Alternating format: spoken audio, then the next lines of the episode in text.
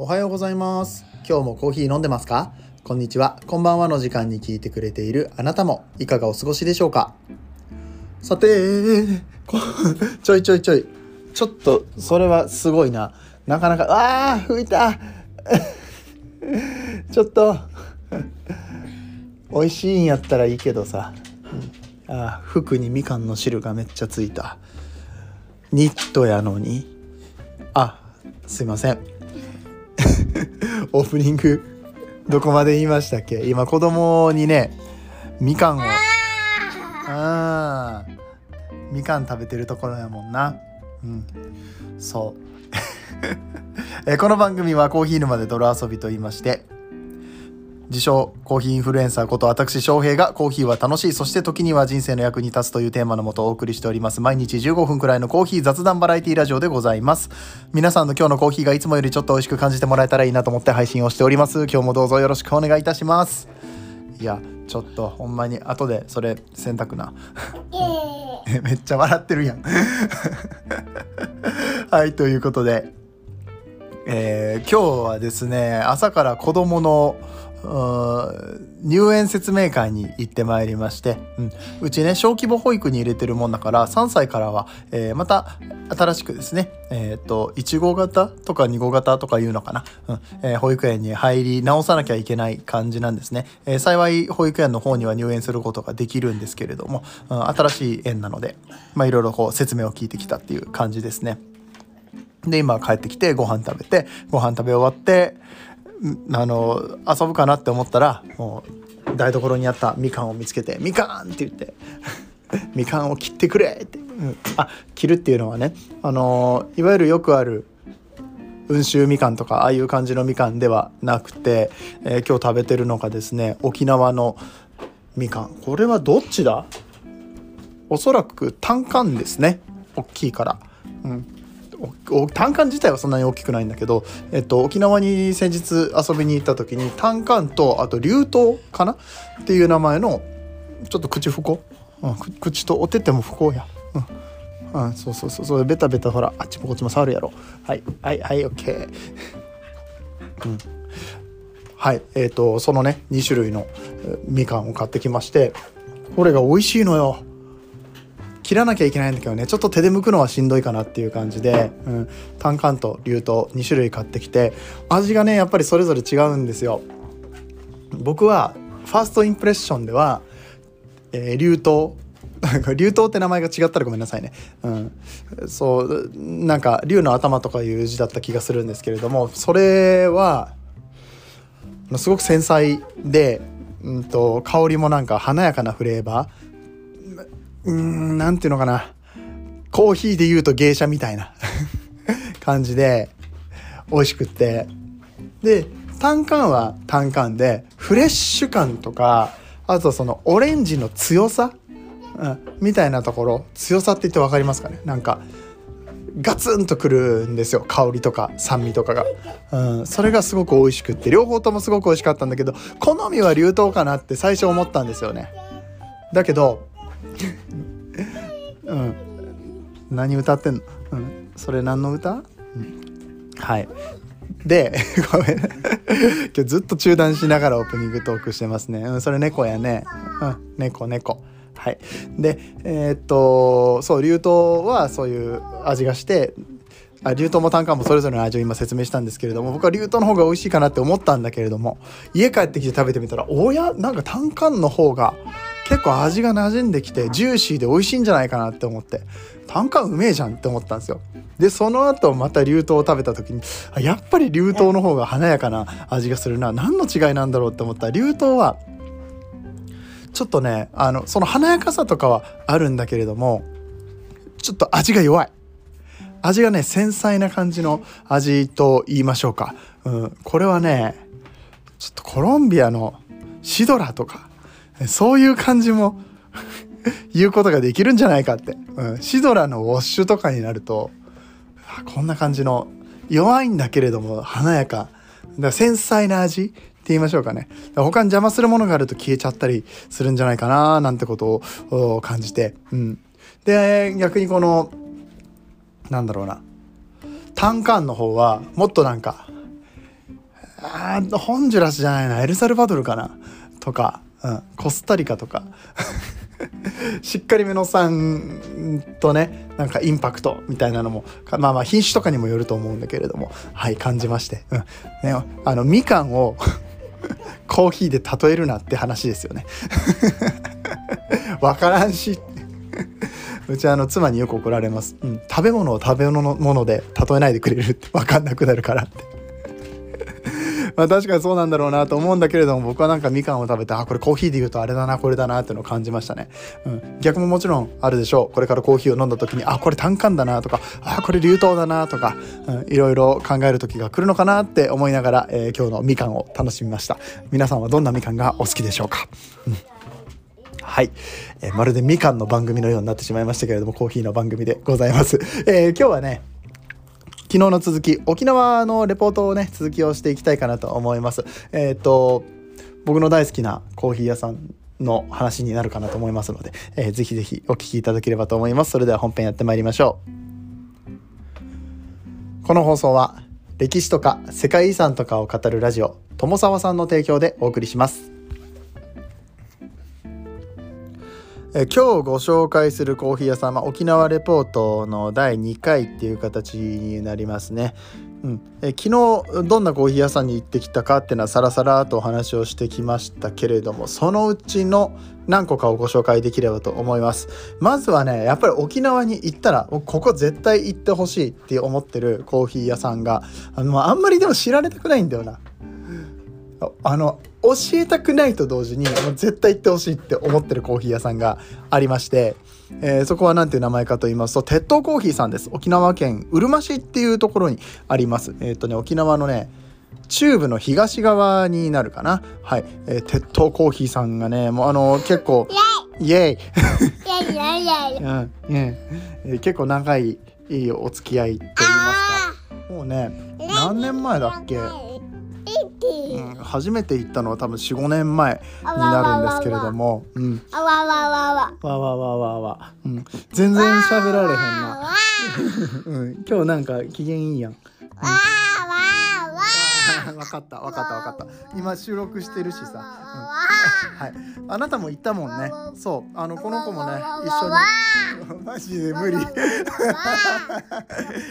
と一回止めようかな、一回止めようね、はいはいはい、ちょっと止めますよ。えー、なんだかんだしているうちに次の日になってしまいましたもういや本当に忙しい中だとさ、なかなかこうどのタイミングで収録するっていうのを一回ねできなくなってしまうと、その後再開も難しかったりとかね、うん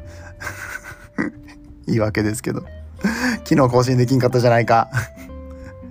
いやいや、まあちょっと気を取り直してね、まあ、こういうこともありますよあんまり頻繁にあったら困るんだけれども、うん、えー、もう少しお話をしていきたいかと思います。もう何の話をしてたかもねあんまり覚えてないよね、ここまで来るとね。えー、沖縄に、えー、行ってた時に寄ったコーヒー屋さんを、まああのー、いち,に 軒ね、えー、紹介していけたらと思いますけれども、そのTettoh Coffeeさんですね。Tettoh Coffeeはもしかしたらうーんとこの番組でも昔一回、えー、んと紹介したことがあるかもしれませんけれども、うんとね、手鍋の焙煎をされるんですね。プロバットで、えっと、普通にこのなんていうのかな、機械での焙煎っていうのもあって、以前はフジロイヤル使ってたんだけれども、プロバットに変わってから初めて今回行ったかな、うん、数年ぶりに遊びに行かせていただきまして、えー、だけどもやっぱり僕はね、その手鍋のマニュアルローストがね、やっぱりここの鉄塔さんの良さかなと思ってて、この石川さんっていうね、えー、焙煎師、えー、そして店主の方がいらっしゃるんですけれども、もう超アーティストなんですよ、うん、以前行った時は確かブラジルのコーヒーをね、うんえー、どんなイメージでこう焼き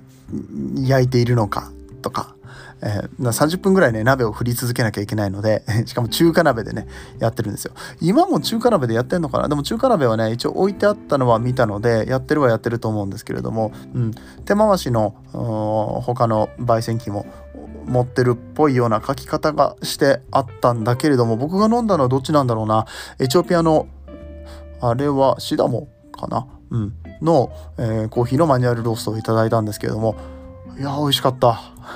うーん、石川さん、あのー、その焙煎師の方とあんまりお話をする時間がなかったので、お店も混んでたしね、うん、本当はもうちょっといろいろお話ししたかったんだけれども、今回はどんなイメージで焼いたんだろうか。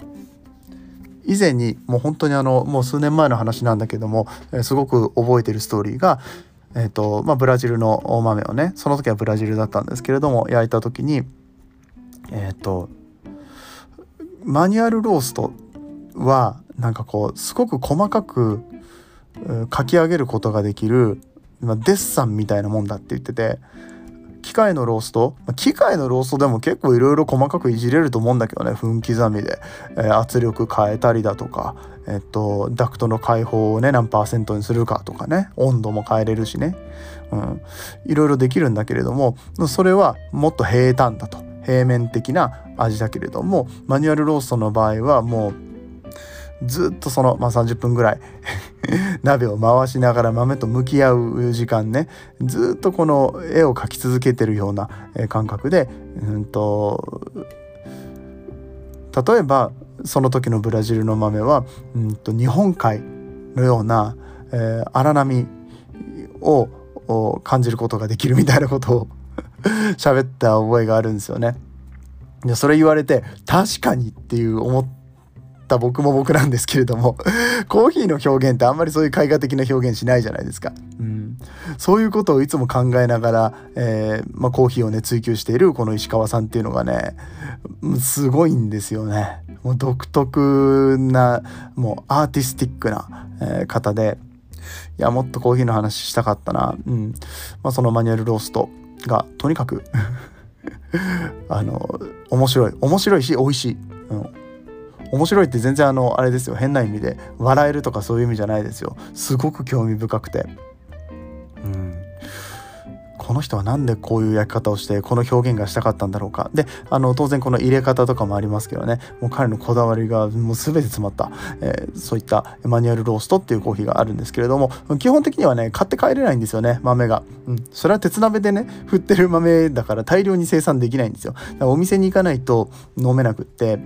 まあ、そういったところもあって、ぜひぜひ、えー、このお店の方に、ね、足を運んでいただきたい。もし沖縄に行く機会がね、今聞いているリスナーさんの方でありましたら、Tettoh Coffeeさんです。えー、ね、うるま市っていうところにありますので、ぜひぜひ行ってみてください。そこで出てくるね、あの、レーズンバタートーストが、これがまためちゃくちゃ美味しくて、うん、大体そのセットでいつも頼みますね。トーストの上にサクサクのね、もういい感じにサクサクの喫茶店って感じの軽いトーストの上にレーズンバター、もう自家製のレーズンバターが乗っかってくるんですけども、まあ美味しいのよ。であの店内の様子とかもいい感じの暗さなんだよね。あの暗くないの、暗くないんだけれども明るすぎないであのアンティークの家具とかも結構置いてあったりとかして、なんだろうな、もうこれ言葉で表現するのはなかなか難しいんですけれど、めちゃくちゃ落ち着くんですよ、うん、めちゃくちゃ落ち着くし、めちゃめちゃこのいい意味での古さ、うん、っていうのかな、古ぼけてないんですよね。古いんだけど古ぼけてないみたいな、あのオールドファッションな喫茶店、えー、っていう感じになっておりますので、ぜひ皆さんTettoh Coffee、えー、遊びに行ってみてください。もう一個ぐらい紹介できるかなと思うんですけれども、今度は反対に、えー、めっちゃ新しい感じの、うん、コーヒー屋さんで、特にね僕はアメリカが好きなんですよね。やっぱり自分がこの、まあ、だいぶアメリカナイズされてるというか、アメリカンカルチャーがすごく好きでして、うん、ヨーロッパのおしゃれな感じの、えーと、コーヒー屋さんとか、メルボルンオーストラリアのとか、ニュージーランドとかのコーヒー文化、うん、とコーヒースタンドみたいな文化ももちろんいいし、かっこいいし、僕もあのよく行くんですけれども、やっぱりねこの沖縄といったらアメリカンな感じですよね。アメリカンビレッジっていうのがありまして、うんえー、その北谷にあるアメリカンビレッジにそれこそあるコーヒー屋さんでジバゴコーヒーロースタリーっていうところがあります、えー、ジバゴさんはもともとアメリカンビレッジの中にコーヒースタンドがあって、そのふたつ隣ぐらいにえっとねボンゴ&アンカーっていう同じ系列店で、えボンゴ&アンカーはね、えっと、クッキーとかあとアサイーボールとかそういうのも売ってたりとかね、まあ、お食事どころ お, お食事どころ本当はアメリカンなレストランね、え最近の、うん今のアメリカを表したようなレストラン、えー、かつねポートランドなんですよね。オレゴンポートランドということで、僕がいっかげつほど、えー、滞在していた、えー、オレゴンをものすごく思い出す感じのお店でして、まあ、オレゴンといったら自転車とビールの街ということもあり、まあ、ビールも販売してたし、で自転車も販売してますね自転車レンタルとかもやってて、うん、であの店内が広いんですよ、ボンゴ&アンカーに関しては、うんまあ、そういったところもなんかその土地を広く使うアメリカならではなあスタイルな気がして、まあって言って僕ヨーロッパ行ったことないから分かんないんだけど、うんえー、そういうお店がございまして、えー、そこのロースタリーが、まあ、さんよねんまえにオープンしたんですよね、うん、さんねんにねんさんねんまえかな、うんえー、ジバゴコーヒーロースタリーの方ができまして、そこはホテルのいっかいを、うん、なんかすごく広く開放して作ってるところなんですけど、まあまあでかい、びっくりした、うんえー、でコーヒースタンドだけじゃなくてこあコーヒーを注文できる場所がまずボンとフロントにあって、そこの奥の方に行くとアイスクリームを注文できるところがあって、なんかまたレジが分かれてるんですよね、うん、ここからはアイスクリームゾーンだよ。で奥の方に、うん、と焙煎機ローリングのね、えー、焙煎機大きいのが置いてあったりだとか、うん、でその焙煎機もさなんかステッカーとかいっぱい貼ってあってかっこいいんだよねうん、その焙煎機ってそのまんま置いてあることが結構多いと思うんですけれども、なんかカッティングシートとかでもう本当にオリジナルな感じに仕上げられた、えー、その、えー、焙煎機がね置いてあってね、もうそれも超かっこいいし、なんだろうハーレーとかにさついてる模様みたいなのがあるわけよ、この焙煎機についてるわけ、もうそれがかっこよくって、うんで、えーと、別のところうん、別の別のところじゃないや、その同じお店の中で反対側の方に行くと今度はタコスとかあとハンバーガーとかが頼めるような、ここら辺もすごいアメリカンだよね、うん、テキサスメキシカンみたいなものとかね、アボカドワカモレみたいなサルサチップスみたいなのとかが、えー、注文できるようになってるわけなんですよね。うん、でグリルとかがちゃんと炭焼きみたいな場所が作ってあって、うん、とあとはそのビールね、ビールがめっちゃ常時じゅっしゅるいぐらいおそらく置いてある、うん、そのタップがタップって言いますけれども、この、まあ、いわゆるビアバーみたいな感じにバーっともう好きなビールを頼めるようになってたりとか、その隣で普通にバーですよね、カクテル作ってくれるところカウンターがあったりとかで、もうめっちゃ広く お, お店使えるんですよ。にかいまであって、うん、でそこの雰囲気がもうまさにアメリカに来たみたいな、えー、感じのところになってて、もう本当に大好き僕の好みにどんずば、まあ、特に自分がにじゅうだいぐらいはもうそういうのが大好きで、うん、古着とかアメリカンカルチャーとかが好きだったからね、あの時に来てたら本当にドハマりしてたんだろうなって思います。で奥の方に行ったらさっき言ってた自転車ですね、自転車屋さんがあります自転車買えるし借りれるし、パーツとかもいろいろ売ってるし、服とかも売ってるしですね、うん、えー、っていうコーナーがありまして、めちゃくちゃ良かった。で何が良かったって、コーヒーももちろんなんですけれども、エスプレッソがちゃんとしたイタリアンエスプレッソが飲める、マルゾッコのね三連のマシンが置いてありまして、うん、それも飲めるし、あとうんとそのいわゆるフラペチーノ的な氷のドリンク、ミキサーでエスプレッソと氷とチョコとみたいなね、もうクリームもりもりにしてさ、アメリカンサイズの、うんスターバックスほどリッチな、えー、濃厚な感じではなくて、もうちょっとすっきりしたね、僕がそのポートランドに行ってた時によく行ってたダッチ&ブラザーズっていう、えー、コーヒー屋さんがあるんですけれども、あダッチブロスはでもあれか、氷のドリンクは使ってなかったかな、作ってなかったかな、わかんないけど、でもそういうイメージ、雰囲気とかカップの大きさとかもね、めっちゃもうアメリカン、うん、とにかく僕はここ好きでしたね。うん、えー、そんなお店がございますので、もう一回名前言いますと、えー、ジバゴコーヒーロースタリーですね、うん、こちらもぜひぜひ行ってみてほしいところでございます。多分茶炭だから行きやすいと思うんですよね。アメリカンビレッジは観光地化されているので、結構みんな行かれる方、お土産買いに行ったりとかする方も多いかと思うので、えー、もしねアメリカンビレッジ行くんだったら、とアメリカンビレッジのよくそのみんなが行く建物が、建物っていうかちっちゃいお店がいっぱいこう入ってるような、えー、その真ん中の場所から少しこうヒルトンホテル側の方に行くと、ヒルトンホテルのね向かいぐらいなんだよね、このジバゴコーヒーロースタリーなんて名前のホテルだったかな。ヒルトンの向かいにあるホテルの離れのいっかいみたいなところにあるんだけど、まあホテルの名前分かんなくてもおそらく大きいコーヒー屋さんっていうことで探していけばすぐ見つかるんじゃないかな。そこら辺車でぐるっと一周すればまず見つかると思いますので、えー、ジバゴさんね、えー、ゼットエイチワイブイエージーオー、えー、ジバゴーコーヒーロースタリーさんです。ぜひぜひ覚えておいて行ってみてください。はい、ということでイレギュラーっていうかアクシデントがありましたけれどもうん、楽しんでいただけましたでしょうか。えー、今日のお話面白かったよと思っていただけた方は、えー、この番組、えー、フォローしてくださったり、えー、また、えー、拡散なんかもね、えー、してくださるととっても嬉しく思います。明日からまた、えーね、続きで一応その行ってきたコーヒー屋さんのレポートと、あとコーヒー農園行ったからね、農園の時の話本当、まあ、早くしたくてしょうがないはずだったのに、もういっかげつ経っちゃったね。いっかげつ近く経ってしまいました。はい、えーと、その辺の話もしていきたいんですが、その前にえっと冒頭で僕話したっけ確かこの放送の冒頭で話した、えー、小池美子姉さんとあと牛島いくちゃんとの対談ですね、うん、それがね結構早いペースで向こうが特別会として出してくれているみたいなので、えー、こちらでももう今週ね